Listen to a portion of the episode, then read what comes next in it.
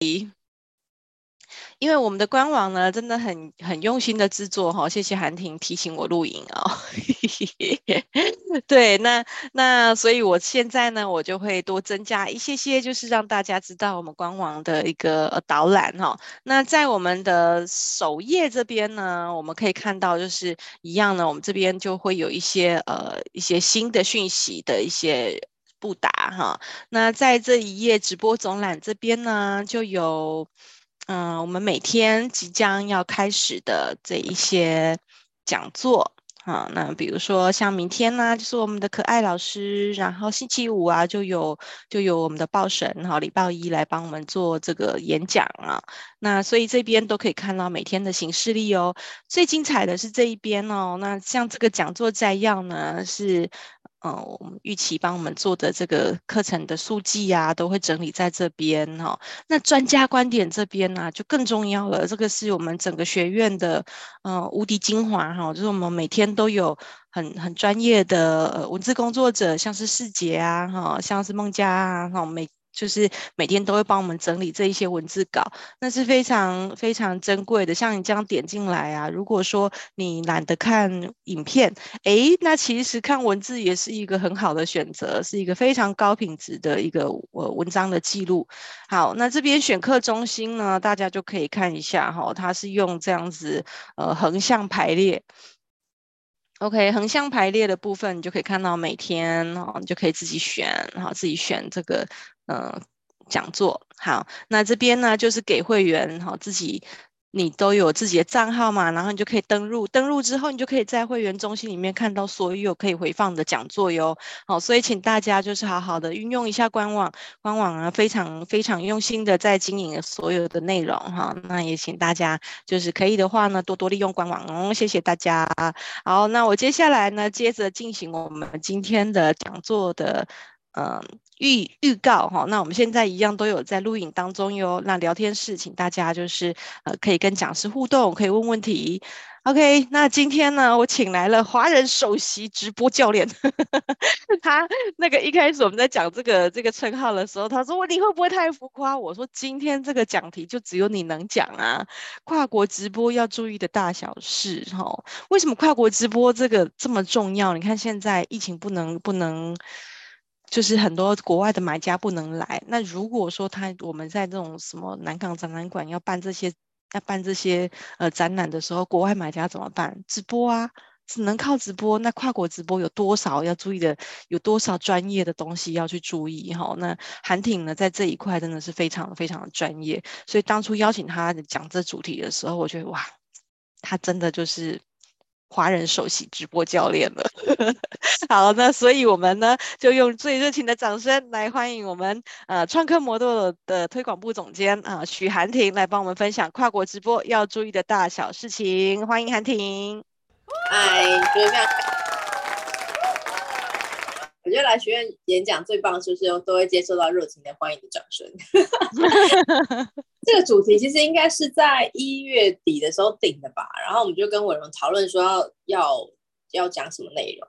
然后我后来就觉得就是刚好也跟上，因为其实我一直没有没有这个想法，就是跨国直播真的很重要嘛，我觉得好像是做比较多线上研讨会啊，或是会议。但是直到最近刚好就是有一个案子，然后我们要做专业展览。那等一下就会跟大家讲。我觉得我突然发现这件事情非常重要，因为台湾其实很多的呃生意是从你会看到那些在那个南港展览馆啊那些专业展览而来的。那同样的，不只是国外的 buyer 买家进不来，其实你台湾出去要参展，其实也是很麻烦的一件事情哦。所以，我们今天就把主题放在跨国这两个字啊。那如果你想要看，就是前面有分享过，比如说直播互动的关键啊，或者是五 G 世代你要怎么做直播，然后企业怎么运用的话，你可以到刚刚的那些精选讲座啊，或者是文章里面都会有，好吗？就搜寻直播许韩婷，应该就可以看得到了。好，韩婷，等我一下哦。就是这个。这个主题其实我觉得就是这也很尴尬，就是我分享的时候就觉得人越少越好，因为就是把商业机密跟大家讲，而且最最最可怕的是这商业机密其实真的没那么没那么没那么难，所以其实你听完之后，你只要多注意多细心，其实就可以做得到。好，今天的重点会放在三个部分。第一个部分，我们就会讲一下跨国直播跟一般直播它的最大差异点在哪里。我就帮大家整理出三个，就是比较关键的地方。那其他的就是你能够做好一般直播，基本上就不会有太大问题。第二个，我们就有成功案例分享，然后我就选了几个，因为我我的主业还是在授课啦，所以。那个直国际型的直播案例，我们就选了三个不同的面向，然后我们就没有提供非常非常多用一案例轰炸大家，但是这三个案例我就会讲的非常的详细，然后当初发生什么事情啊，等等等，就顺便跟大家分享一下我的故事这样，然后最后会有常见的误区吼，所以最后我们会再帮大家统整一下，然后也同时也讲一下，就是跨国直播未来你还有哪些可以应用的地方，就我昨天就是做完简报之后，临时觉得应该可以加码讲一下。OK，好，让我们很快的进入差一点哦。第一个差一点叫做时差。我那时候在接跨国型的直播的时候，我真的其实真心没有感受到有什么太大的差异哦。比如说，呃，我跟我法国的设计师就是在工作的时候，就是通常都是我晚上大概十一二点，我准备要睡觉，还是准备要起床工作的那一种。所以之前有有一个那个艺如来演讲哦，他就是法国，他就是。早上七点对他来讲，那边已经是一零，好像凌晨一两点了吧。所以我那时候其实有感觉到时差，但是我想说，哎，其他国家应该还好，但没有想到，就是欧洲的时差真的蛮严重的。然后美国也是，你知道我接了就是第一场的跨国直播，那时候真的没有想太多，我就觉得还好吧，就是反正办的地方在台湾啊，所以举办的当下是台湾的时间没有错，但是。你所有的开会的会议，只要是国外的讲者，你知道我们开会时间是几点吗？早上六点，你就会觉得人生就是 六点这种时间，不是应该在床上就是睡得很好吗？怎么会早上六点？但是对他们来讲，他们那边是早上十点哈，或者是十一点。然后如果你再晚的话，讲师他可能有其他的工作，他也没时间理你，所以我也不可能再晚。好，所以我们在时差光在准备上面，其实就吃了很大的苦头。对对，不要拜拜托不要。早上六点就是不是，因为我可以起来，但是不是很清醒。而且第二个 时差就算了，他加的是语言。我的英文真的不像伟荣这么好，他每个礼拜还有在上英文课。我的语言大概就最好就在国中跟高中，没有，国中是最好的，然后就一路退化。我就觉得我的英文只够考上大学，我就觉得人生很圆满。我以前在做国际研讨会的时候，人家是说韩婷，你英文一定很好喽，因为我过去十呃十年的时间很常办国际研讨会，我就说没有啊。怎么？哎，拜托，办活动你只需要请一个好的翻译就好了，好不好？所以我的工读生每一个人语言能力都超好的，然后就是我最烂，然后我只要负责，就是他们会翻译，就是来宾的问题，我就负责用中文回答他们，他们就会自己去翻译。哦，所以呃。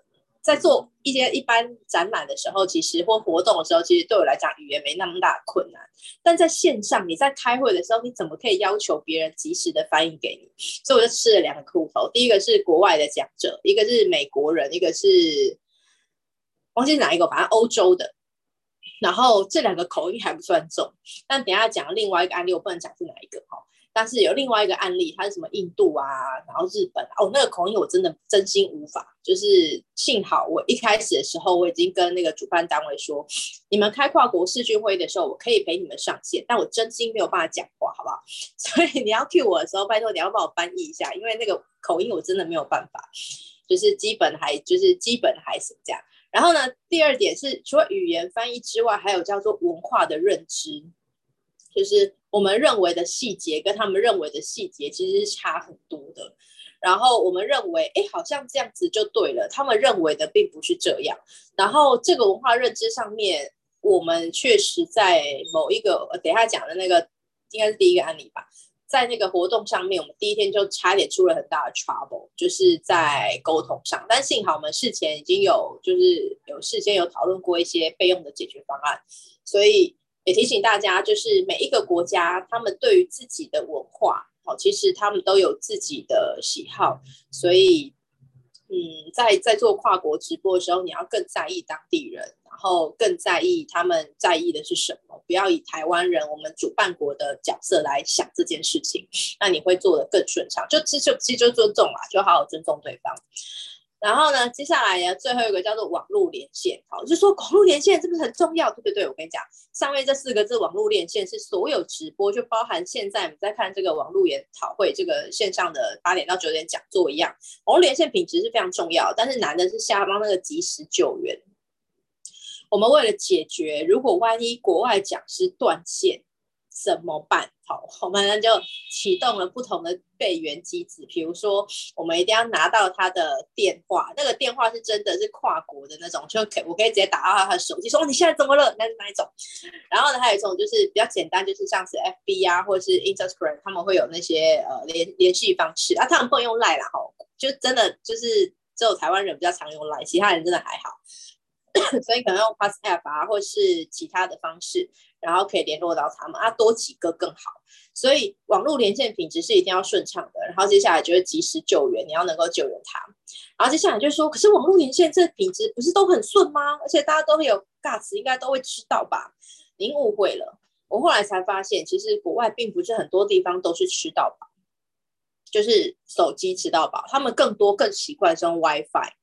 然后，所以就要确保他所在地的 WiFi 是顺畅的。我们在要求讲者在彩排的时候，会说：“那可以请你就是在你真正当天要上线的地方，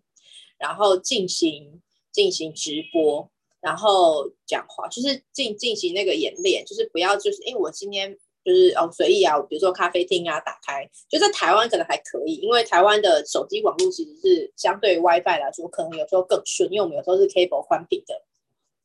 像我现在，呃，如果你看得到后，哎，你看应该看不到后台，好像我现在就是用电脑播放我的简报，但我的视讯跟声音其实用手机出去的。我的五 G 反而啊，我的四 G 反而相对于比较稳。所以呢，在那个网络连线，你还要考量一下对方，然后确认一下对方是不是有真的备援机制。他们很多时候可能 WiFi 断了之后，他手机是上不了网，而且他也不愿意，因为真的非常贵。然后视讯会一开下来，那个流量都是一件很可怕的事情。所以这些事情我们都要先想好。好，讲完了差一点之后呢，我们很快就要进入到就是案例的分享。好，第一个案例呢，是我接的第一个国际的案子。那个时候接的时候真的蛮傻的，因为我就想说，这就是一个台湾人主办的案子，然后所以我就想说，哎，那就接啦。而且我就是觉得这种东西超有趣的，所以那个时候另外一个老师推荐我去接的时候，我就报了价，然后我就去了。不过呢，这个你知道，他既然是谈的是亚洲体验教育学会。我不知为何，他这一次的 keynote speaker，keynote speaker 就是主要的大会的演讲者，找了两位，一个就是美国人，然后一个就是呃欧洲的。那我真心觉得，讲者他有没有很常做这种直播，真的会影响到你自己整体的品质。不过呢，过与不及都不好。这个讲者就是有点太超过了，好。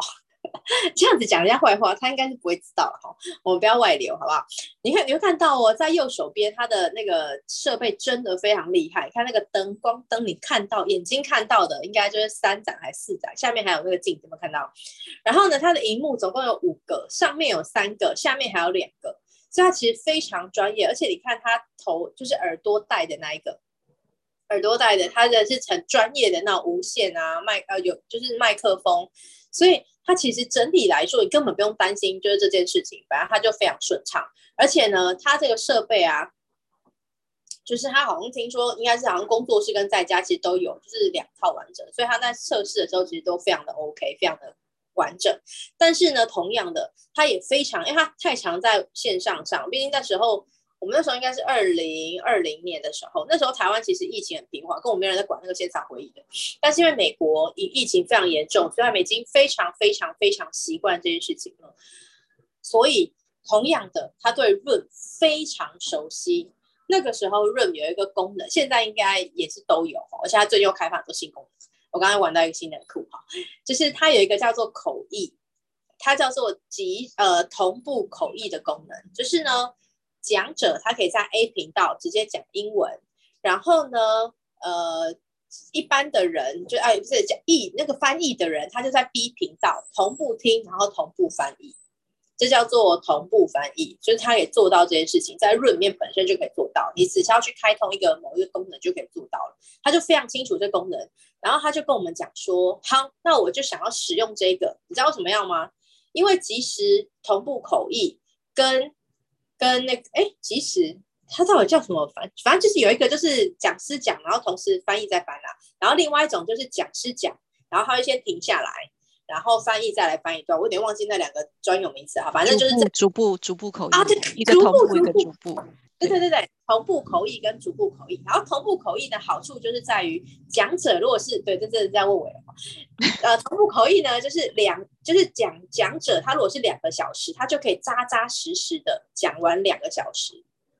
但是逐步口译不行。逐步口译，你就会直接耗掉一半的时间，因为呢，你讲了两个，你讲了两个小时，我再逐步翻译，我就要再加两个小时嘛，所以他就只能讲一个小时的时间啊。这个讲者真的有太多东西，我跟你讲，幸好所有的跨国直播真的一定要演练，因为叫文化认知问题，他就觉得这种东西 skip 过去就好啦，超快的，因为他真的很可怕，他的讲讲简报内容真的超多，多到一个炸掉。那天就拜托他不要讲那么多，所以呢。他就很希望可以做到同步口译，但是你要知道，这种就是非营利组织，然后也没什么钱，那、他们也收的报名费真心不贵，就是真的很便宜，所以他们也没有钱去请很专业的同步口译，他们就是志工，然后协助帮忙，然后你要叫这样的人就是完成同步口译，真心困难，所以我们事先虽然已经有对过稿，然后他也写了，就是备忘录都写好了。不过在当天，我们还是出了一个 trouble，就是本来是希望是同步口译，他可以这样做，但是那个对那个翻译的人来说，他真的真心没有办法这样被就是被轰炸，那个压力真的太大了。然后再加上其他的学员，其实很他们真的不太熟练润所以他们也不太会去切，哎，什么叫做翻，就是那个翻译的频道要切哪个地方，所以。造成整体的课程其实影响有点大，然后我们就紧急跟讲师联络说，那我们可不可以改成逐步口译？就变成他讲一段，他讲一段，我们就后台系统赶快做切换，让整体的的学习品质会更好。所以这也是当中就是我们刚谈的那个文化认知的问题，然后你在语言上面翻译上面也要特别去思考到的。哦，对，要思考一下翻译的能力。好，然后接下来呢，这就是另外一个就是社群。在这个年会里头啊，除了讲者是国外一个欧洲人、一位美国人之外呢，另外一位啊、另外一个困难点是，除了台湾人之外，还有中国大陆的人，还有马来西亚的人，还有其他人。哦，我刚也说了，就是 Line 的群组，哦，Line 就是只有台湾人。然后刚好呢，那个时候也刚好又有 Line 的群组，群组跟社群有点不太一样，群组就是实名制，而且我加进去之后可以加别人为好友，但是社群不是。哦，Line 的社群就是匿名的。那我觉得整体来说，对于那个参与者会比较友善，所以我就说，在台湾端哦，或者是他们有在下载使用 Line 的的学员们，他们就全部加在 Line 的社群里面。但同时，因为呢有中国大陆的人，然后有马来西亚，有其他什么新加坡、香港之类等等等其他国家的人，那他们比较习惯这种 WeChat，所以我们就会同时成立两个群组。你可以任选一个加入，啊，你两个都要加入也可以哈。在里头，你就会发现他有任何的问题，他可以在里头及时的提出，而不是在 Room 上面提哈。为什么他不要在 Room 上面提？因为很多人连 Room 都登不进去。不要以为我们现在在聊天室打字这件事情是很容易的哦，有些人真心做不到。而且你要想想，在两年前哦，很多人是真的不熟悉的，所以我们需要提供他一个其他的管道。让他在连 Room 都没办法登录的时候，他可以在上面有一些提问。那当然，你后续也很好啊，就是你可以做一些社群的暖场啊，然后在里头讨论啊，或是公告一些什么回放啊，或者是等等等。所以我觉得社群是一件很棒的事情。所以呢，如果你有做这种跨国直播的话，对，请你 就是也要考虑到一下如何就是连线救援哈，即刻救援。那当然，在这个社群里头啊，你会发现其实只有一开始真的问题比较多啦。那当整个会议开始，整个年会开始进行之后，到了第一天下午，其实就基本上不会有太大问题，因为该解决都前前面就解决了。那同时这边也提醒大家，就是我通常在做这种线上研讨会直播啊的时候，我都会做彩排。那这个彩排除了我们讲者需要彩排之外，所有的学员要参加的人都要来彩排。我们要真的确保他会登录。哦，所以这件事情也是提醒大家的。然后呢，嗯，接下来呢，介绍第二个案例哦。这个案例我真心就是我自己真的觉得蛮蛮骄傲的，因为那个主办单位被誉为台湾之光。然后我今我今天敢说这句话，不是因为去年真的办得很好，而是今年就是其他的国家办完之后。然后听说他们的里监事会议上面还说，哇塞，去年台湾真的设下一个很高的天花板。那时候就觉得哇，好开心。好，所以呢，来跟大家分享哦。嗯，我当时候敢敢接这个，就是呃第十九届的那个 BPS 的泛太平洋的职涯年会。我看完这个之后，我敢接是因为我就像我讲之前讲的一样，我过去其实十年都在做这种专业型的研讨会，所以包括排版啊什么内容，其实我都很熟悉。那一开始，当你还不太，他你连活动本身都不熟悉的话，你要再跨境直播，其实会很麻烦。因为在像这样的年会里头，它其实有很多美眉嘎嘎，然后你本身就一定要照顾到了，所以它实体已经跟一般的就是会议已经很大不同了。比如说前面的 keynote speaker，然后呢有多少人要进来演讲啊，然后每一个人中间你要怎么串场啊，然后。正常来讲，可能在实体的会议当中，他们会是每一个讲者讲完之后，都会有另外一个人串场，然后串场同时换简报，然后会有主持人，会有一个司仪主持人，会有一个引言人，会有一个讲者。整体来说，其实非常复杂。然后，但是为为什么一定要这么复杂？是因为他们觉得这样比较尊重，因为每一个能够在这种年会上面演讲的讲者，其实都是一方就是一时之选，而且都是。呃，那一两年当中很厉害的人物，所以，嗯、我觉得这么尊重是非常非常重要和合理的哦，尤其是前面的 keynote speaker。不过这件事情如果回到线上，你还要做这么多这么复杂的事情，真心我就是你会把这整个活动搞砸。所以我那时候很紧急接到这个任务，他们应该是我看三月十三号嘛，然后我应该是三月一号吧，然后才跟他们开会讨论，然后整体来说就是。幸好他们那个时候就是影片刚，呃，他们还那时候做一件很重要的事情，我觉得也是整场很关键的一件事，就是他们把请所有的 speaker 都录影，因为这些讲者们其实德高望重。然后他在现场，就算稍微脱稿演出，你也不能说啪暂停，不能这样，好不好？他们就花多久的那个经历才可以到达这个位置，所以不能这样做。然后，但是呢，他们的那个理事长就非常有 guts，就说那我们就全部都录影，然后录影回来就跟他们讲，就是你们一定要检查，就是每个人然后的时间多长。那如果他真的超过，比如说。原定是十五分钟，超过十六、十七，我觉得有一点不行啊。但超过十五分三十秒可能可以，然后就算了，或是偷偷加快一点点哦。比如那个速度本来是一百，就变成一百零二这样。然后呃，但是如果像我们收回来的里面有十九分钟的哈、哦，这件事情你就要得要真的中间要删减，然后你要跟对方确认过，所以。啊、呃，这件事情我觉得非常重要，就是也让整体的品质非常好，然后你不用担心有太多的意外发生，因为你看人数这么多，每一个人在连上线分享他简报的时候，其实会有很大的困难。不过当时候我们的网络的品质没这么好，然后 Room 的稳定度也没这么好，像现在啊，我记得我上礼拜，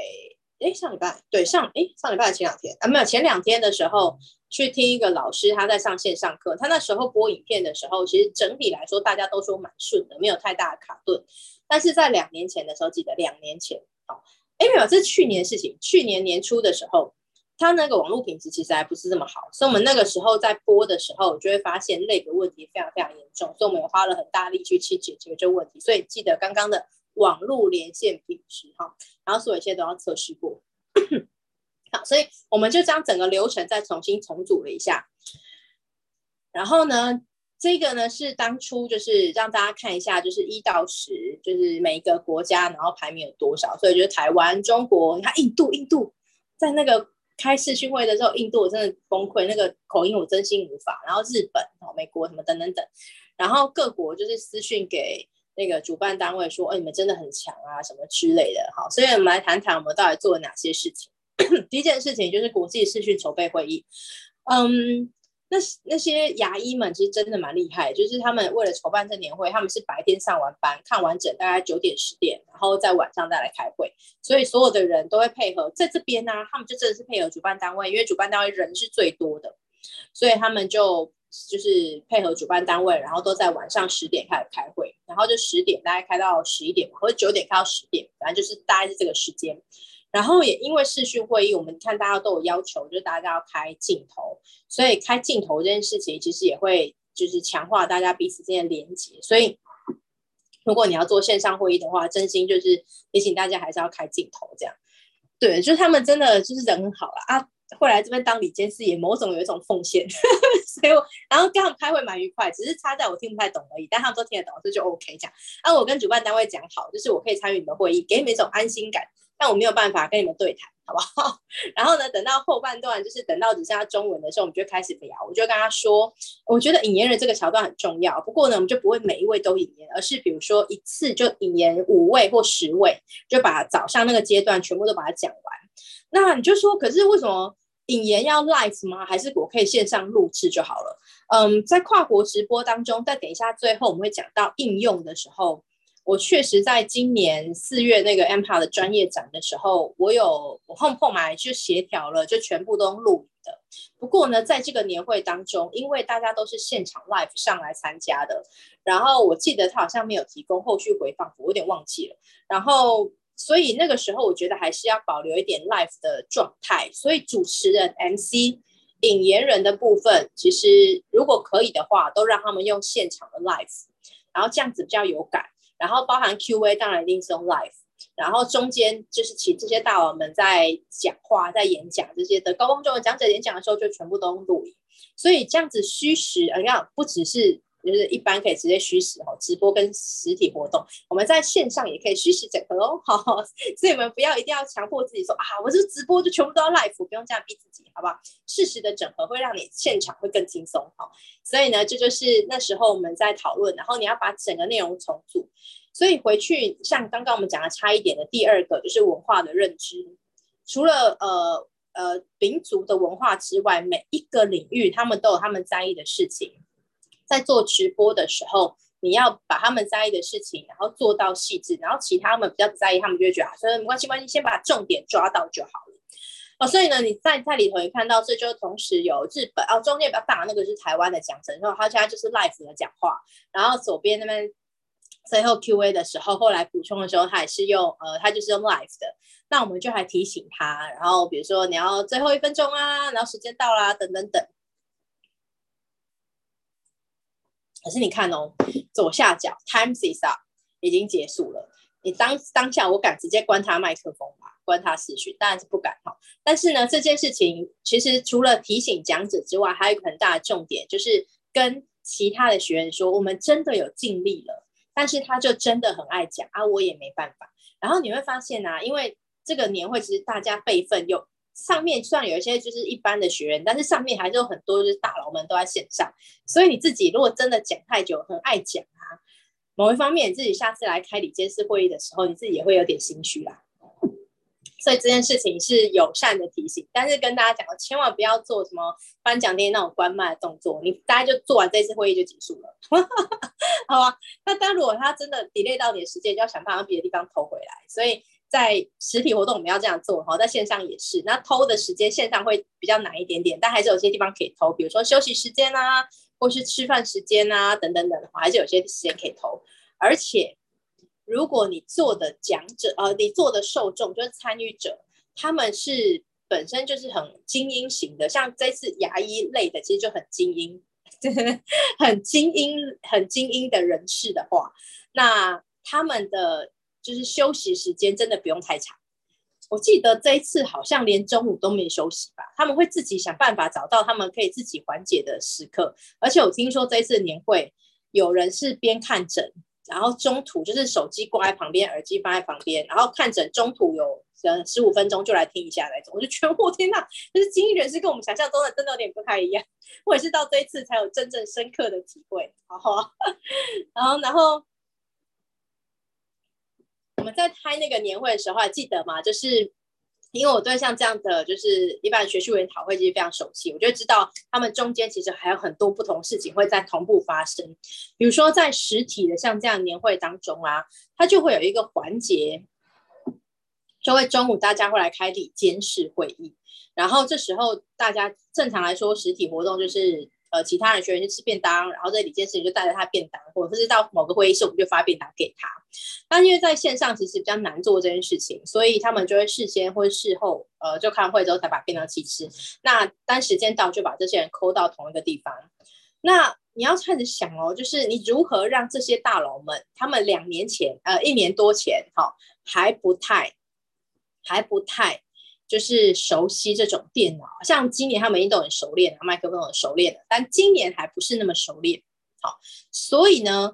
呃，在在去年还不那么熟练呢，所以我们在那个时候就要降低他们参与，降低他们参与的困难之处。所以你会发现在镜头里头。然后我们没有用任何的麦克风，没有任何的设备，我们就是直接用一台电脑加一个镜头，可以让看到广角所有的人。不过你就是说，哎，可是韩婷，啊这样子那个电脑啊就离后面很远呢，啊这样收音会很清楚吗？好，所以呢这时候就要跟大家说哈，我们那时候在挑空间的时候可以这样子做，是因为一。那个地方房间真心很小哦，它有多小？它就是一个那种会议厅后面那种音控室，所以本身就真的很小，所以空间不那么大，声音就比较容不会那么发散啊，不会那么发散，所以他可以这样做。然后第二件事情，你要跟大佬们，就是专业人士们，好好的沟通，说，哎，我觉得这样子好像比较方便，不过这个就是要你们要讲话的时候要大声一点。然后呢，当你有另外一个方式，你可以讲话不用那么大声，不过就你把两三个方案，然后。优缺点都分析给他们听之后，然后让他们自己来决定。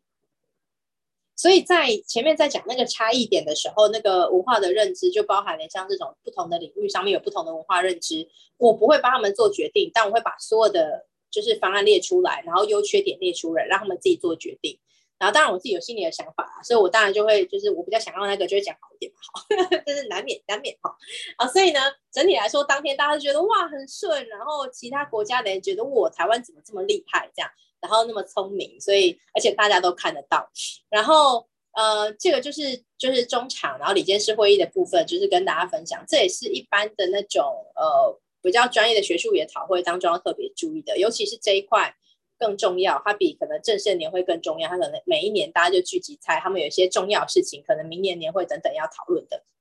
好，然后这个就是那个成果展现。好，所以你会发现我这段花很多时间，因为这段真的是我很经典的案子，不只是时间很短，然后成就我自己个人觉得很开心。好，然后嗯，执行团队的成果展现呢，他们就来自五个国家二十位讲师，然后每一个人就是十五分钟。然后一整天把它讲完，然后最后结果但五个小时十分钟，就说哎，为什么超时啊？就难免会有 Q&A 嘛，然后司仪啊会讲话啊，然后介绍人，所以就难免，但是已经非常非常准时了。然后中间呢，那个里监事会议七国代表讨论，所以中当天那个秘书其实很辛苦，我就觉得太好了。当初没有包办那个联系事项，第一个是语言我没有办法，第二个是我的辈分也不适合当那个联络的人，然后所以当天要开里监事会议前面，然后他就要去凑齐大家，然后大家来开会，而且他有人数问题，所以你还不能就是让大家缺席哦，然后所以非常准时，然后呢，职涯教育论坛就在那一天最后呢再加码的，但因为真的。我真心说啦，就是因为时间关系，所以在职涯教育论坛的时候，它是现场全几乎是 live 的，只有几位，只有台湾的讲者好像是录影的，其他的人好像都是现场 live 居多。那我们来不及彩排这部分，那当然那那一阶段的现场的呃控那些会议室的所有功能就是我自己来控，所以呃就是。我在现场指挥就比较没有这么大的问题，但是这个真的不是很好啊，就是还是要提醒大家，所有东西都要彩排两次以上。哦，我习惯是两次到三次以上哦。然后但幸好就是准时结束哦。然后我跟大家说，如果以后你像这种跨国直播啊，你很担心前面有人就是在演讲的时候超时讲太开心，那我就教你一个方式，就是呢在每个议程后面都要排 Q&A。然后 Q&A 时间呢就可以排长一点，因为其实大家都不太会问问题的。真心说，你看，就像现在聊天室嘛，我下面两个问问问题是一样的哈，大家其实都不好意思，而且你问的时候要用英文，好，或者是打字什么的。所以呢，就是只要 Q&A 时间安排长一点点，其实都会有那个 buffer，好不好？偷偷说不不好意思，不要告诉别人。好，然后呢，私讯会他们后面会有一些数据可以看啊，所以就可以看有多少人好参观啊，等等等这样。然后比较特别是在右手边，我真心说，他们那时候其实花了一笔就是额外的经费请我去，然后对他们来说，因为他们也算是非营利组织，所以那笔钱是真的没有很便宜。对，我觉得对他们来讲。然后所以那个后续，但是后续那个发酵，我就觉得他们应该觉得这很划算，因为那很像是一种广告费的概念。所以有时候我们在花那个费用，或者是我们要跟客户在做提案的时候，我常常都不会用你是呃活动执行费或什么的，然后我反而会多说一点这样的效益。你看呢，他们这一场的直播做得非常好，然后他们的好的程度是有比较值的，因为上一届。十九届是台湾做，十八届是日本做。听说日本就是什么简报分享都出来啊，然后搭视讯会议啊，声音不稳定啊，然后大家还大超时啊，等等等。因为有了前面比较，所以他们现在这一次他们就相对更重视，而且那个理事长是真的就是完美特质的人哦。然后再加上二十届已经办完了，就今年已经办完，然后听说韩国的状况好像跟日本差不多，所以他们就更显得台湾这一次大家就还津津乐道。你想一下哦。他们这个职涯年会是各国会轮流举办，如果最后各国全部举办完之后，发现只有台湾完美达标，然后品质超好，大家是不是就会突然觉得，哦，牙医技术大家其实都蛮厉害的，但是在其他的软实力配合上面，哎，台湾好像更加厉害。所以当有一些合作机制的时候，有一些合作机制的时候。他们就会优先找台湾的人哦，所以说你看一下国内，他就说哦，T A T I D 这个在品牌尽量增加啊，但 T I D 本来就已经很厉害了，但是举办它后面讲的是举办国际能量提升。然后你看哦，在中国大陆的地方，就是北京口腔的教授学会就说哇，在未来北大办视讯演讲的时候，将邀请 T I D 作为。两岸视讯会议交流平台的可行性，在牙医界其实有各式各样不同的协会，但是口腔教授们他居然觉得，哎、我觉得 TID 就是这个植牙的那个协会真的不错，我们适合可以一直不断的做交流，所以某一方面就是国际地位就提升了。然后日本跟韩国，好，日本就上一届，然后韩国就下一届，他们就说 How can you make it？然后听说韩国是一个不容，他们说不轻易称赞别人的人。然后，所以我觉得，嗯，就是蛮蛮得意的，开心这样。然后呢，日本跟印度方就是说，他们会把这一次的实况放进去他们国内的国内的牙医相关刊物。所以某一方面，他花了钱请我办的非常成功，但是获得了国际的曝光。所以中国大陆、然后日本跟印度的牙医界的人，他们都很清楚知道，哇，台湾这一次办得非常成功。所以如果真的。对，就是有机会，就是台湾人要去招生一些国际的学生，哎，他们来的时候就会觉得，哎，这个很有信任跟品牌，所以我自己就是做完之后，后续到现在，而且就是用韩国办完之后，就觉得啊，开心。好，然后呢，接下来啊，就是最后一点时间哈，还有十分钟，所以刚才我真的花了很久啊，这个案子真的很经典哈，所以我讲很多细节。好了，这个呢，陆老师他做了跨国培训，这个跨国培训呢，他联合了三个国家。老师是在新加坡，然后跟台湾，然后学员在中国大陆，哦，所以呢，这就，就是跨国连线，哈，所以呢，首先第一个我们要刚解决了那个差异，我们从后面讲回来，哈，我们要解决叫做网络连线品质，新加坡、台湾没问题，但是台湾进中国大陆就有一点问题，然后我不知道为何，总之呢，我们去年做了两场。个两两梯，然后两次都会中间突发遇到一些问题，所以他就要那时候我们就请他准备备援装置，或者是直接升高等级。所以呢，他到第二梯的时候，老师就直接到摄影棚，然后里头就是专业的高速的无那个专线的网络，然后所以后来品质就没问题。所以你看一下左下角。老师的脸的视讯啊，然后背景啊什么，其实都非常漂亮，因为他就是人家专业的摄影棚。好，你就会说，哎，这个钱很贵呢，要谁来出？好，所以我们在这种线上的就是培训的报价，我们都有报摄影机或是棚的费用，或是网络的费用。就说，可是这个这个以前就也要跟人家收嘛，不是都在用哈？其实它就是场地费的概念啦。我们以前去办活动是比较场地费啊，这个也要啊，好，就设备费。所以有时候你会误以为误会说，哎，是不是做直播，然后跟做那个实体的活动，其实直播好像比较省，因为省了场地费。没有省了场地费，但很多设备费要支出跟要租，好不好？所以不会省太多，但是一定会有省，但不会省太多。好，然后省的比较是来参与者的那些人的车马费，然后跟时间，所以那省的反而是比较多。所以呢，第一个就是网络连线的部分，第二个叫做语言跟文化的差异。然后我就是真的 gay 搞，就是我觉得偷懒，好，就是因为我那时候在当那个线上的助教的时候，就协助他们就是处理一些大小事啊，发布消息什么什么之类的。我第一次去当的时候就偷懒，没有把繁体字改成简体字。后来第一次结束之后，老师就说：“哦，下次这地方要帮我用成简体字。”第一个是他们才看得懂，然后第二个是也尊重对方的差异，因为繁体字对我们来说还是有点难。好，所以我就知道，好，我知道了。所以呢。第二次之后，我就乖乖的全部都事先就是那个记事本啊，或者 Word，全部都可以先放好这样。然后当然放好之后，你还是要稍微检查一下，因为有时候那个繁繁转简跟简转繁其实会有一点那个用字上的差异，所以你还是要稍微检查一下，好不好？所以呢，虽然我们都讲的是中文，但是还是会有语言翻译的问题，好，所以这边就是特别提醒大家。然后，哎，第一个刚刚什么？差一点的第一个，我突然。有点忘记，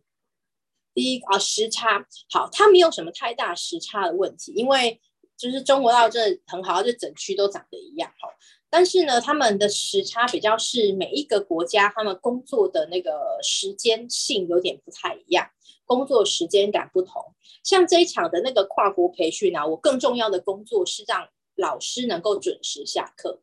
因为这两个老师是非常爱讲话。然后，然后学员，然后主办单位也希望学员再多讲一点，所以两个爱讲话的老师加上希望学员多讲一点，主办单位这两个加起来是超可怕的。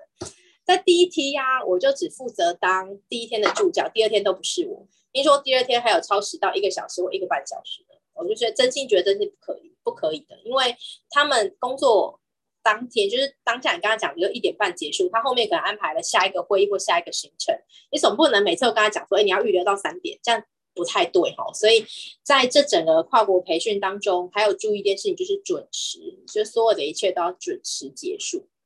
好，所以对，很好，搞到找到我应该直接按下一页就好，就我就立刻提醒自己啊。所以差一点就分成这三个，然后更细部会差一点呢，在时差的部分。就是千万常见误区，拜托不要坚持一定要 live 的好吗？适时搭配一些录影，就是让彼此呢都各自稍微舒服一点哦。所以有些比较不那么重要，或是录影下来其实效果都一样的，就可以使用是预录的方式。好，第二个，那我应该写是逐步才对。好啊，就是大家如果听到这里就帮我翻，就是写一下吧，应该是头部口译。然后我昨天写这个简报都哪里怪怪？同步口译、逐步口译跟翻译字幕，在 Room 下有一个很聪明的功能哦，就是如果你是讲英文的，它的翻译字幕其实蛮准的，就是讲讲讲就 OK 了。但是中文不是，中文的 AI 其实有点笨。好，对对对，我现在立刻改好了，反正我改的蛮快。就是翻译字幕啊，如果你是中文的话是没问题的。然后，但是啊，不，sorry，英文的话是没问题，但你在中文就很麻烦，因为中文你的第二个字可能会影响第一个字，你的第二个字可能影响第一个字，所以它可能会倒退哦，就是翻了两句都倒退噜哦，所以呢，这也是一个很有趣的现象，所以在中文的 AI，我觉得倒还没这么准。然后，所以如果你看到那种就是影片字幕啊，就是非常准，还提早出现啊，像电视剧那些东西录影的啦。所以，如果你要做到非常的就是很像 live 的话，就可以噔噔噔，像卡拉 OK 啊，噔噔噔的出现哦，也可以哈。然后翻译字幕部分就可以考量一下，就是如果你的受众，然后你的参与者是真的很有需要的话，那你就可以提供他们这个服务。那这真的就看各位，然后不一定需要。然后，但是如果里头里面有一些听障的人什么什么，你可能就真的还是要考虑到翻译的字幕这件事情。好，然后最后一个网络连线这边就是在提醒大家哦，常见误区国外的讲者就是参与者失联了，那你要怎么办？那 你要怎么联系他？然后你要各个方式。这时候跨国电话再怎么贵，都你都要花下去，好不好？因为你好歹要知道他现在状况是怎么样，是真的哎，只是不小心不小心网络断掉，很快的修复。或者他网络断掉就修复不了了，或怎么怎么样，你才知道台湾的人可以怎么样，就是在这边可以做应变哦。所以就是常见误区。当然还有一种就是更搞纲的，就是他除了现场 live 之外，他还录了一版，说如果真的没办法了，那我们就有放录影版，哦，这样也 OK。所以就是看大家要做到多么精致，那这也看整体的案子专案的成本等等。好，最后呢，一点时间要跟大家分享，就是跨国直播应用，是我最后讲那个加码，因为我就觉得这主题我自己写一写都觉得有点心虚，想说啊，这东西真的讲到五十分钟吗？哎，殊不知也讲快差不多五十分钟了，因为我后来自己讲讲，发现细节其实蛮多的，哦，所以真的是大小事哦，在做的当下其实真的没那种感觉啊。好，然后在这边就补充给大家后。就是那个三个不同的应用场景，第一个就是我们刚刚一直提到的，就是所有的研讨会，然后线上会议，这其实都是跨国直播当中很常用到的场景。不过第二个我要讲的是专业的展览，我们一般呃在台湾展览分成两种，第一种叫专业展，第二种叫做消费展。消费展就很常见，比如说最近刚结束的烘焙展啊，即将开始的妇幼展，或者是呃有一种就是那个卖电脑的电脑展哦，这就叫做消费性展览。这种就是否台湾，台湾一般来说现在都办得很好啦。像我朋友在那个烘焙展也卖了，大概线上线下加起来大概卖了两百万，所以效果就是今年他说还还 OK 还不错。然后跟去年是有维持住的那个比例，那个业绩是有维持住的。然后呢，接下来呢，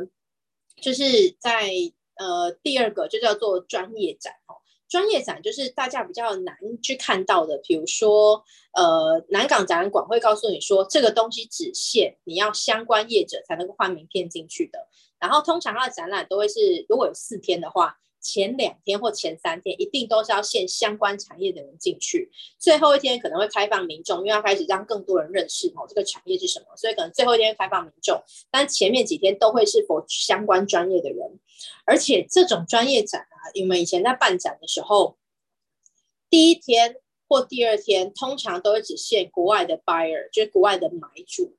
因为其实台湾很多是输出，然后出口到国外的，所以那些呢，呃，买主。国外的 buyer 会特地搭飞机，然后到台湾，但他们的工作就是每年在各个展场飞来飞去嘛。他们会到台湾来搜集资料，然后当只要你谈下了订单，或者是你保持很好的关系，后续持续联系的话，那个订单量其实都非常大的。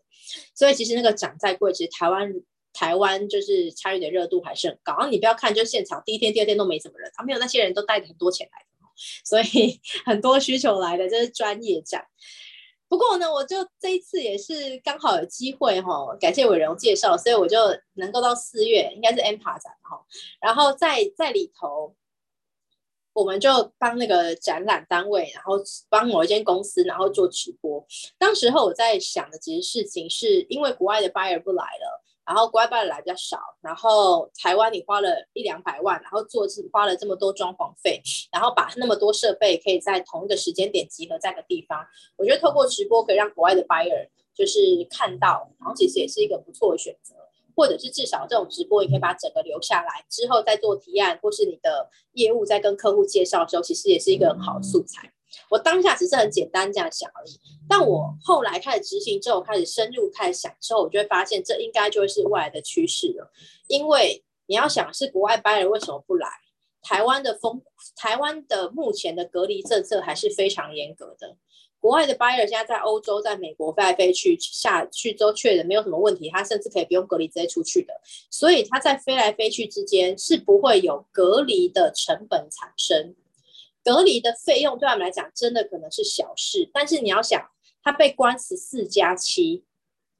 这些人的实习呃，这些人的年薪是非常可观的。十四加七，他要在饭店做哪些事情，他就会开始评估。我坐一趟飞机来这里，十四加七之后进到里面，发现你的东西糟糕，时间效益、价值效益不合。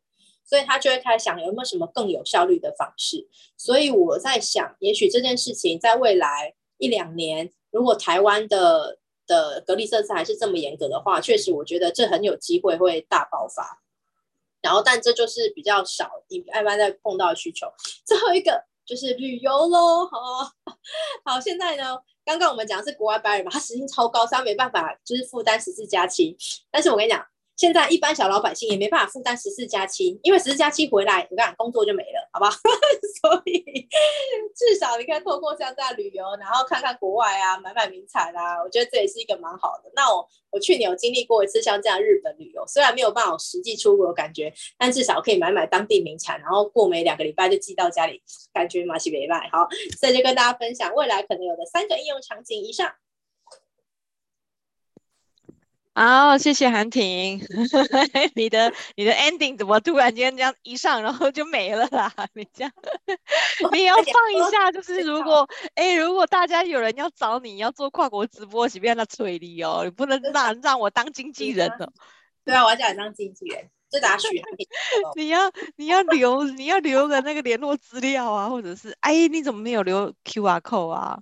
没有啊，从来哎，我从来不留的、欸，为什么？那这样，那这样真的，大家找你就找到我这边来，我这样很困扰、欸。没有，因为我只做熟客呀，就是你会找到熟客。好啦，好啦，所以如果是我介绍的，也能算熟客就对了。对对对对对对对。好，哎、欸，你你你那个四月二十号那个安帕那个怎么不多讲一点呢、啊？就是那个我们我们我们那个，反正我国大。那个有签保密协定，不能讲那么多。我知道还有签保密，但是 就是我们不要讲出是哪一家，就是哎、欸、那一家的状态是这样，因为你知道四月二十号就是呃车用电子展嘛。好，那那像这种他他们的展啊，其实都有个很重要的目的。为什么要展？那除了找买家之外，其实还有一个对话的沟通的对象，就是利害关系人。也就是他们的投资方啦，对，所以所以当这一些投资方他真的没有办法到现场的时候，你要怎么样还是能让他好好的看到，就是说，OK，我现在投资的这家公司是很健康的，新产品都有持续在研发，然后技术都有持续在走，然后这个前景仍然是一片看好，他才会愿意再继续，比如说加码或者是不要撤资啊，对对，那所以所以就是说，我们其实。在做这个案子的时候，我们其实真的身身负重责大任，就是关系着这一家公司的股价，你知道吗？对，所以其实真的相对压力也是蛮大的。对啊，那韩婷，你可以大概讲一下，就是我们不讲这家公司，我们也不讲它的产业别，你就大概讲一下，就是说，那你怎么帮他们安排这个流程就好。OK，好，嗯，整体来说，他们如果是这种专业奖的，第一要拿的是平面配置图。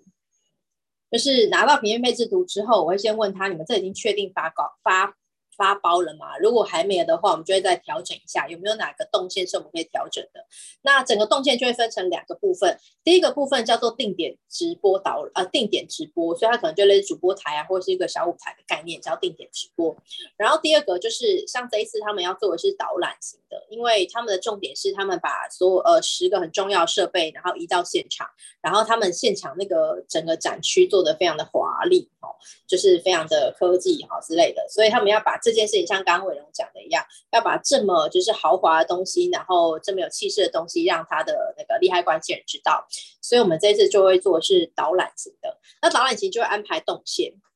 所以下一步呢，在平面配置图他们都确定之后，我们就会开始每一个产品，哪一个产品放在哪里。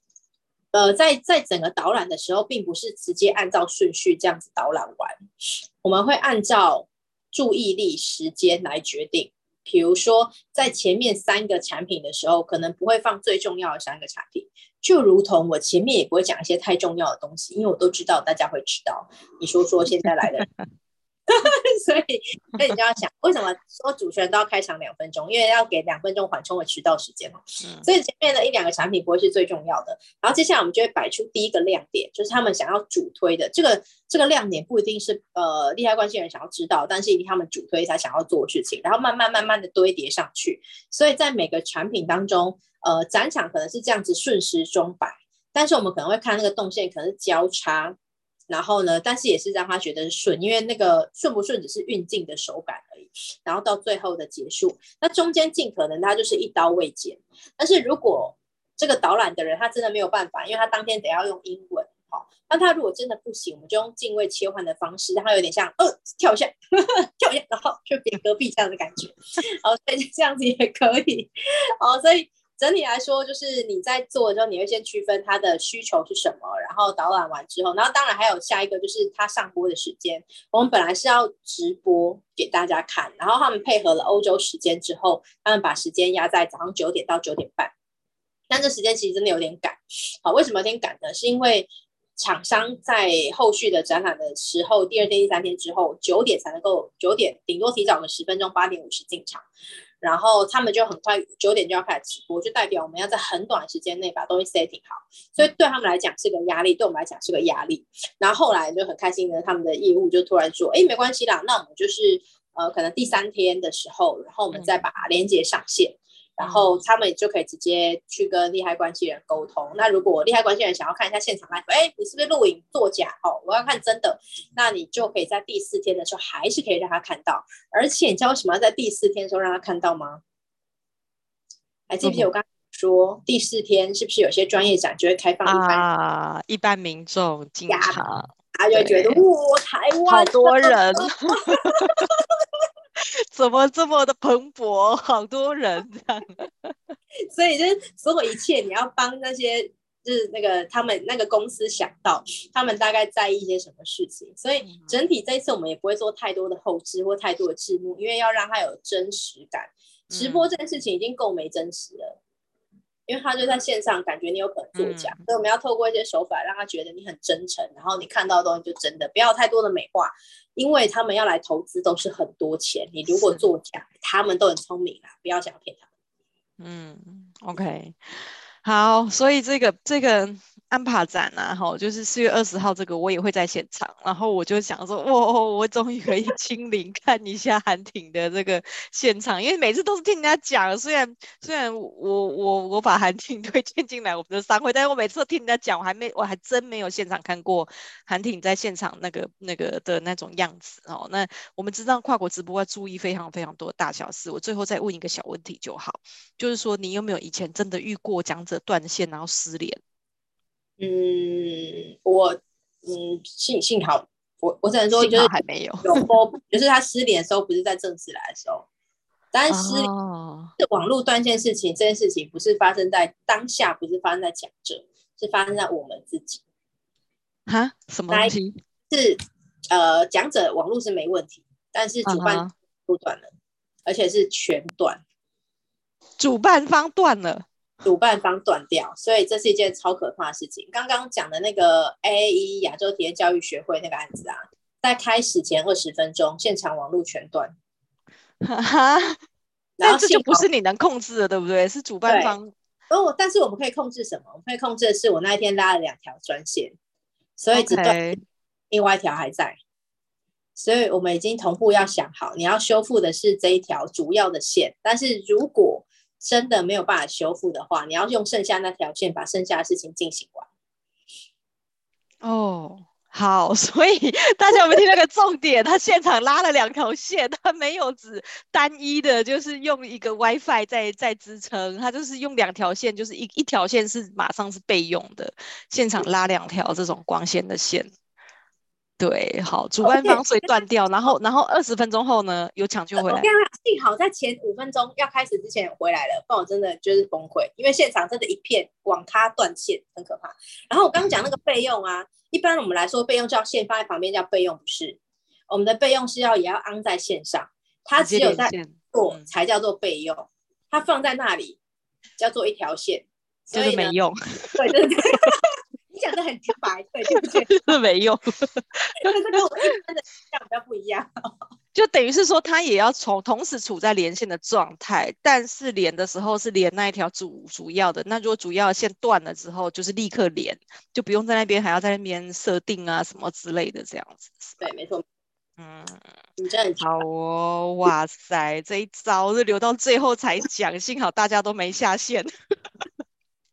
好啦，那今天谢谢韩婷来跟我们分享这个跨国直播要注意的大小事哈，就是你看我就是说华人首席直播教练就是当之无愧这样。那我们来分享一下，就是后天要呃直播的讲座哟。我们呃是明天哈，三月三十号呢星期三哈，那我们来讲那个玛雅月亮历呀，好，那所以我们的可爱老师要来喽。新时代工具用星际玛雅十三月亮历让人才发挥潜力。明天讲师是庄凯如老师，那欢迎大家八点跟我们一起准时上线喽，大家拜拜。